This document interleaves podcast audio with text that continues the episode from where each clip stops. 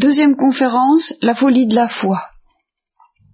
Alors, je vais d'abord vous rappeler une psychologie qui est la mienne, que vous connaissez, et qui m'a permis de, qui m'a toujours permis d'écouter euh, les gens qui se posent des problèmes, de, souhaiter même qu'ils s'en posent, de souhaiter les problèmes les plus difficiles et les plus profonds, de souhaiter répondre à leurs questions.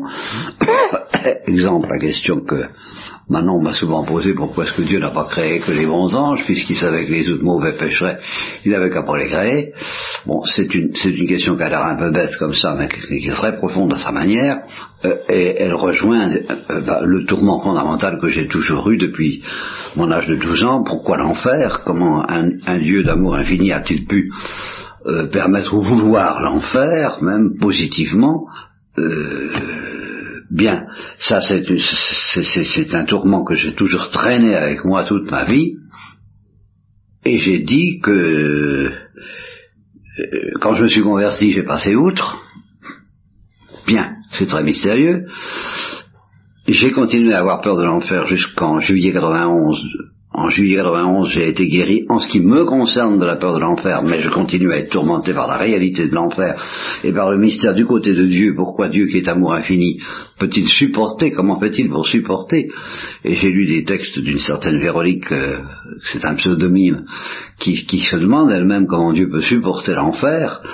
Et, ça, me travaille, ça me tourmente, enfin, euh, très profondément. Voilà une chose que vous savez. Une autre chose que vous savez peut-être un peu moins, mais qui est très forte aussi chez moi, c'est moins grave, mais très forte, c'est le sentiment d'injustice à propos du dogme du péché originel. C'est pas juste que parce qu'on est euh, fils d'Adam, ça y est, on est pécheur, objet de réprobation, voué à l'enfer éternel, massa damnata, disait saint Augustin.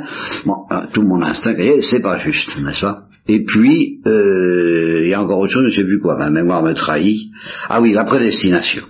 La prédestination est une chose qui m'a toujours terrifié, euh, parce que je la sentais à la sauce calviniste. Euh, chez Calvin, c'est très simple. Si tu es prédestiné d'être sauvé, tu n'as pas besoin de t'en faire. Si tu es réprouvé, tu n'as pas besoin de t'en faire non plus. Du, quoi que tu fasses, tu es perdu. Alors l'Église a toujours condamné cette attitude. Seulement, euh, les théologiens ne sont jamais arrivés à éclaircir la question. Et ils y sont si peu arrivés que l'Église a dit ça suffit comme ça, on n'en parle plus. Et quelqu'un comme Saint François de Sade, par exemple, a été tellement tourmenté, bouleversé, troublé par la question de la prédestination qu'il a abandonné le thomisme.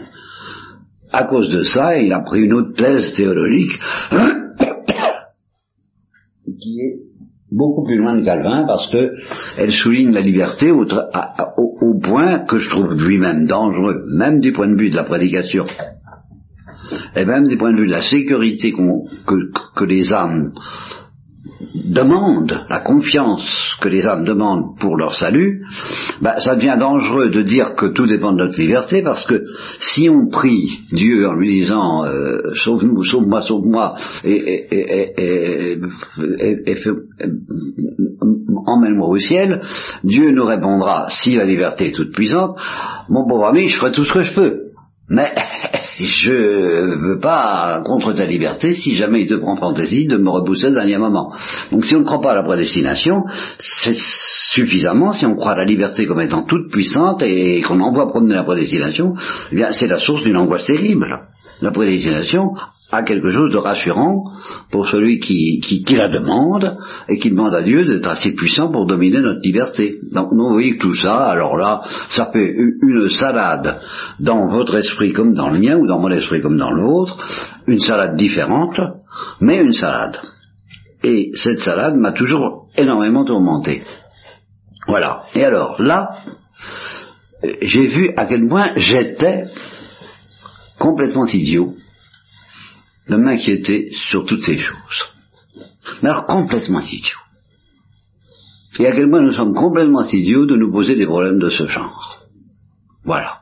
Nous serions complètement idiots si la doctrine chrétienne était par ailleurs une doctrine solide, cohérente, claire, satisfaisante, euh, euh, convaincante. En tout cas acceptable.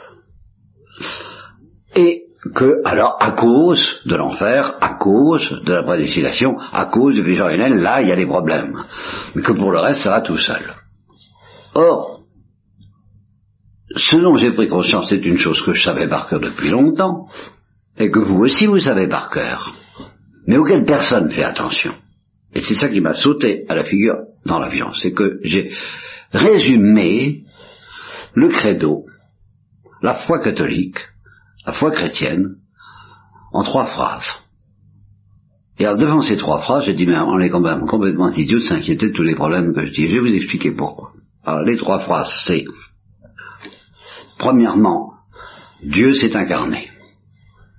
C'est des hommes. Dieu s'est fait homme. Le Fils de Dieu, mais c'est Dieu. Dieu, Dieu le Fils s'est fait homme. Et c'est là où je suis tenté de dire, mais ça va pas la tête. Bien. C'est fait homme. Non, mais vous, vous, vous, vous, pouvez croire ça, vous, que Dieu s'est fait homme? Je dis, on n'y on, fait pas attention. C'est tout de même bien plus énorme que tous les problèmes que je viens de soulever. Dieu s'est fait homme. Non, mais c'est dingue. Deuxièmement, cet homme a été crucifié. Bon, j'ajouterais pour nous arracher à l'enfer, justement, et nous emmener au ciel. Non, mais ça va pas la tête non plus. Voilà Dieu qui se fait homme et qui se fait crucifier. Puis troisièmement, il est ressuscité. Quatrièmement, il a envoyé la banqueroute. Bon, mais devant ces trois choses-là, la question n'est pas de savoir s'il y a des, des, objections possibles. La question est de savoir si on peut croire à une, à une, à une je serais tenté de dire, à une dinguerie pareille, à une folie pareille. Il faut être complètement fou pour, croire à ce Dieu qui s'incarne dans un homme. Et cet homme qui se fait crucifier, par amour pour nous, pour nous sauver de l'enfer, nous, bon ça c'est des détails, mais c'est par amour pour nous qui se fait crucifier. Non mais ça va pas la tête. Dieu, qui revêt la nature humaine, vous y, vous y croyez, vous, à ça, vraiment? Mais vous y, croyez vraiment que Dieu s'est fait homme? Non, mais c'est... Si vous y croyez vraiment, si vous êtes capable d'accepter ça, si vous acceptez vraiment, si vous comprenez tout ce que ça a de fou, et que vous l'acceptez, bah, vous êtes prêt à accepter n'importe quoi. Qu'est-ce que ça peut faire le reste et toutes les autres questions C'est tellement fou. La vraie question n'est pas de savoir si la doctrine chrétienne résiste aux objections. La question est de savoir comment est-ce qu'on peut croire une chose pareille. Voilà. Eh, la, la, doctrine chrétienne se, se, se, se détruit elle-même, se présente elle-même dans les pires conditions, elle se présente quelque chose de tellement fou que, a priori, personne ne va accepter ça. Dieu s'est fait homme. Cet homme a été crucifié. Et puis après, il est ressuscité. Bon, d'accord. Enfin, comment peut-on accepter ça?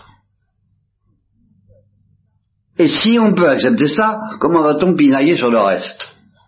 Après avoir avalé, avalé, une pareille couleuvre, un truc aussi énorme que Dieu qui se fait homme et un homme qui se fait crucifié, par amour pour nous, Qu'est-ce que vous avez euh, d'autres questions Vous avez avalé des choses absolument insensées, complètement folles, puis après vous allez être pilaillé sur des détails. C'est complètement idiot. Et c'est ce que j'ai fait moi-même. Je ne sais pas si vous êtes d'accord avec moi sur ce point, mais enfin réfléchissez-y un peu. Là, le contenu foncier de notre foi est complètement fou. Dès le départ, à la base, tellement fou qu'on se demande mais comment peut-on croire une chose pareille? Et c'est là-dessus que justement, alors là, dans l'avion, je, suis revenu, mais, mais comment, comment est-ce qu'on peut croire une chose pareille? Bon, alors je prends un exemple, justement qui va énormément, qui m'est revenu à l'esprit, dont j'ai déjà parlé, mais qui m'est revenu à l'esprit à ce sujet, parce que justement, de nouveau, je me suis dit, mais en effet, comment peut-on croire? Parce que Saint Augustin s'est interrogé là-dessus. Il dit, comment peut-on croire? Et il a pris l'exemple le, pire. Il a pris le bon larron. Et il a dit au bon larron, ben écoute, à ce moment-là, tous les apôtres devant leur maître, soi-disant leur roi, ah, tu parles d'un roi, crucifié, sous, devant ce spectacle, ils se sont enfuis et, et, ils ont eu des doutes. Et ils ont eu des doutes. La preuve, ils ont eu des doutes, c'est qu'ils ne croyaient pas qu'il était ressuscité. Ils n'acceptaient pas de croire qu'il était ressuscité. Donc ils ont eu de grands doutes. Et à ce moment-là, toi, tu choisis ce moment-là pour, pour, pour croire ce que disent dans l'Écriture, c'est le Messie, c'est le roi, c'est le roi des Juifs. Mais qu'est-ce qui te prend? Dans la situation où tu es, le Christ euh, est crucifié, il est là, il agonise, et puis tu te mets à avoir la foi chrétienne, tu te mets à croire premièrement que Dieu s'est incarné, que deuxièmement il s'est crucifié par amour pour toi et pour tous les hommes, et puis qu'il va ressusciter. La preuve qu'il y croit, le bon larron, c'est qu'il dit, Seigneur, souviens-toi de moi quand tu seras dans ton royaume. Ça c'est très clair. Ça prouve qu'il croit. Mais alors où c'est qu'il est allé pêcher ça? Où c'est qu'il est allé pêcher ça? Et alors après ça, bon, on va y revenir c'est qu'il allé pêcher ça. Alors, vous comprenez, quelqu'un qui avale une chose pareille, vous n'allez pas l'embêter avec la prédestination ni avec l'enfer, ni avec le péché originel. J'ai avalé de croire que Jésus crucifié est, le roi des cieux. J'ai demandé de penser à mon avenir, je ne vais pas m'embêter avec vos questions. Elles sont réelles, elles sont sérieuses, je suis prêt à les, écouter, je suis prêt à me laisser troubler par elles, mais c'est pas ma foi qui va être en question à cause de ça.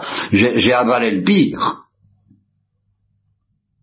Je pense que vous comprenez quand même un peu ce que je veux dire. Bien. Et alors, euh, Saint Augustin donne une explication que je me permets de compléter. Parce que je l'ai prise, j'ai repensé à l'évangile, et je me dis, c'est même frappant, c'est très impressionnant, parce que la réponse de Saint Augustin, elle n'est pas dans l'évangile. Dans l'évangile, il y a une réponse différente, qui, va moins loin que Saint Augustin en profondeur, mais qui est très importante. C'est que dans un premier temps, avant de dire souviens-toi de moi quand tu, quand tu seras dans ton royaume, il, il commence d'abord d'après un des évangélistes, je ne suis pas allé revoir, mais je suis certain de ce que je dis, il y a un évangéliste qui dit qu'ils se sont bien engueulés tous les deux. Il y a t'es roi, t'es roi, ben, ben te voilà bien, ah ben joli roi, vraiment. Ben, eh, si t'es roi, descends de ta croix et puis euh, ben, qu'est-ce que tu, tu, fiches là comme ça euh, Tu t'es foutu du monde à, prétendre que t'es un roi. Eh, dis donc, eh, oh, bon et puis ils l'ont engueulé tous les deux, en se moquant de lui ou en, ou en étant en révolte c'est plutôt en révolte. Et alors, euh, à un moment, dans un premier temps, le bon larron s'est repris en disant, bah, écoute, attention, c'est un il est innocent. Nous, on est coupables. Lui, il n'a rien fait. Alors, l'injurions pas. Alors ça, c'est pas encore l'acte de foi c'est pas du tout la folie. Il n'y a pas besoin de, de, de, faire un acte de folie euh, invraisemblable, euh, de croire les trois points que je dis pour dire ça. Il suffit d'un peu de bon sens, d'humilité, de loyauté, d'honnêteté, de dire bah oui, bah, c'est vrai, nous on est coupables, mais lui est innocent. Alors l'injurions pas. Simplement ça, n'injurions pas. Respectons-le puisque justement, lui, il n'a rien fait, il est innocent, on est coupables. Ça, dans un premier temps, c'est ce qu'on pourrait appeler euh, la préparation l'apologétique de, de, base, un peu de loyauté, un peu de morale, un peu d'honnêteté, c'est accessible à tout le monde. L'honnêteté, l'humilité, la loyauté. Et puis après ça, alors après ça, qu'est-ce qui s'est passé? Et c'est là où Saint Augustin interroge le bon larron, je dis, enfin, qu'est-ce qui t'est arrivé? Enfin, ça, ça, ça c'est très bien, c'est très bien de reconnaître qu'il est innocent, mais de là à croire que c'est le roi des cieux et dire, souviens-toi de moi dans, dans ton royaume, qu'est-ce qui t'est arrivé? T'as étudié les Écritures, t'as, t'as, t'as, t'as, alors bon, c'est là. Il dit, non, j'ai pas étudié, non, je savais rien, non, bah, mais alors quoi? Eh bien, Jésus m'a regardé. Et dans son regard, j'ai tout compris. Tout compris. Alors ça c'est très important parce que Mère Germaine, dans sa conversion, dit la même chose sans évoquer le regard du Christ, mais elle dit que à Lourdes, à un moment donné, en récitant Je vous salue Marie, Sainte Marie Mère de Dieu, elle, brusquement, elle a tout compris et elle énumère le prix des, le fait que elle a compris l'Église, la virginité de Marie, le, le prix des âmes, la vie éternelle, et elle a été prise de compassion parce que les âmes ne savent pas qu'elles ont une destinée éternelle. Et que cette destinée éternelle sera bonne ou mauvaise. Elle a, elle a été prise d'une compassion sans limite pour, les âmes, alors elle, elle qui croyait à rien. Parce qu'elle a tout compris. Et c'est cette attitude, c'est cette lumière qui fait qu'on comprend tout, qui fait qu'après ça, bon, ben, le problème de l'enfer, le problème de l'échec originel, on n'a pas de réponse, on, on patauge, on sait pas, on discute, mais, on s'en fiche. Parce qu'on a tout compris. Et alors, le monde larron dit, dans le regard du Christ. Et ce regard du Christ, bah, il continue. Justement parce qu'il est donné à tous les saints. c'est le regard de Thérèse d'Enfant Jésus, c'est le regard de, Charles de Foucault, c'est le regard de Père Kolb à Auschwitz. Et justement, tout dépend de l'attitude. Mon avait la bonne attitude. Alors, il a tout compris. Mais les bourreaux, ils étaient comme le mauvais larron, ils avaient la mauvaise attitude. Et les autres ne nous regardent pas comme ça. Ils supportaient pas ce regard. Ce qui prouve que ce regard a un effet terrible. Ou bien on comprend tout, et on dit oui, puis on discute plus. Puis on cherche à comprendre que l'enfer, tout ça, on, fait confiance à Dieu, on, on, sait plus, mais on croit tout ce qui est révélé. Et on croit que, Jésus s'est incarné, que le Verbe s'est incarné, qu'il est mort pour nos péchés, pour nous sauver de l'enfer. On croit, sans rien y comprendre, mais on croit. Ou bien alors, on dit, je de ce regard. Bateau.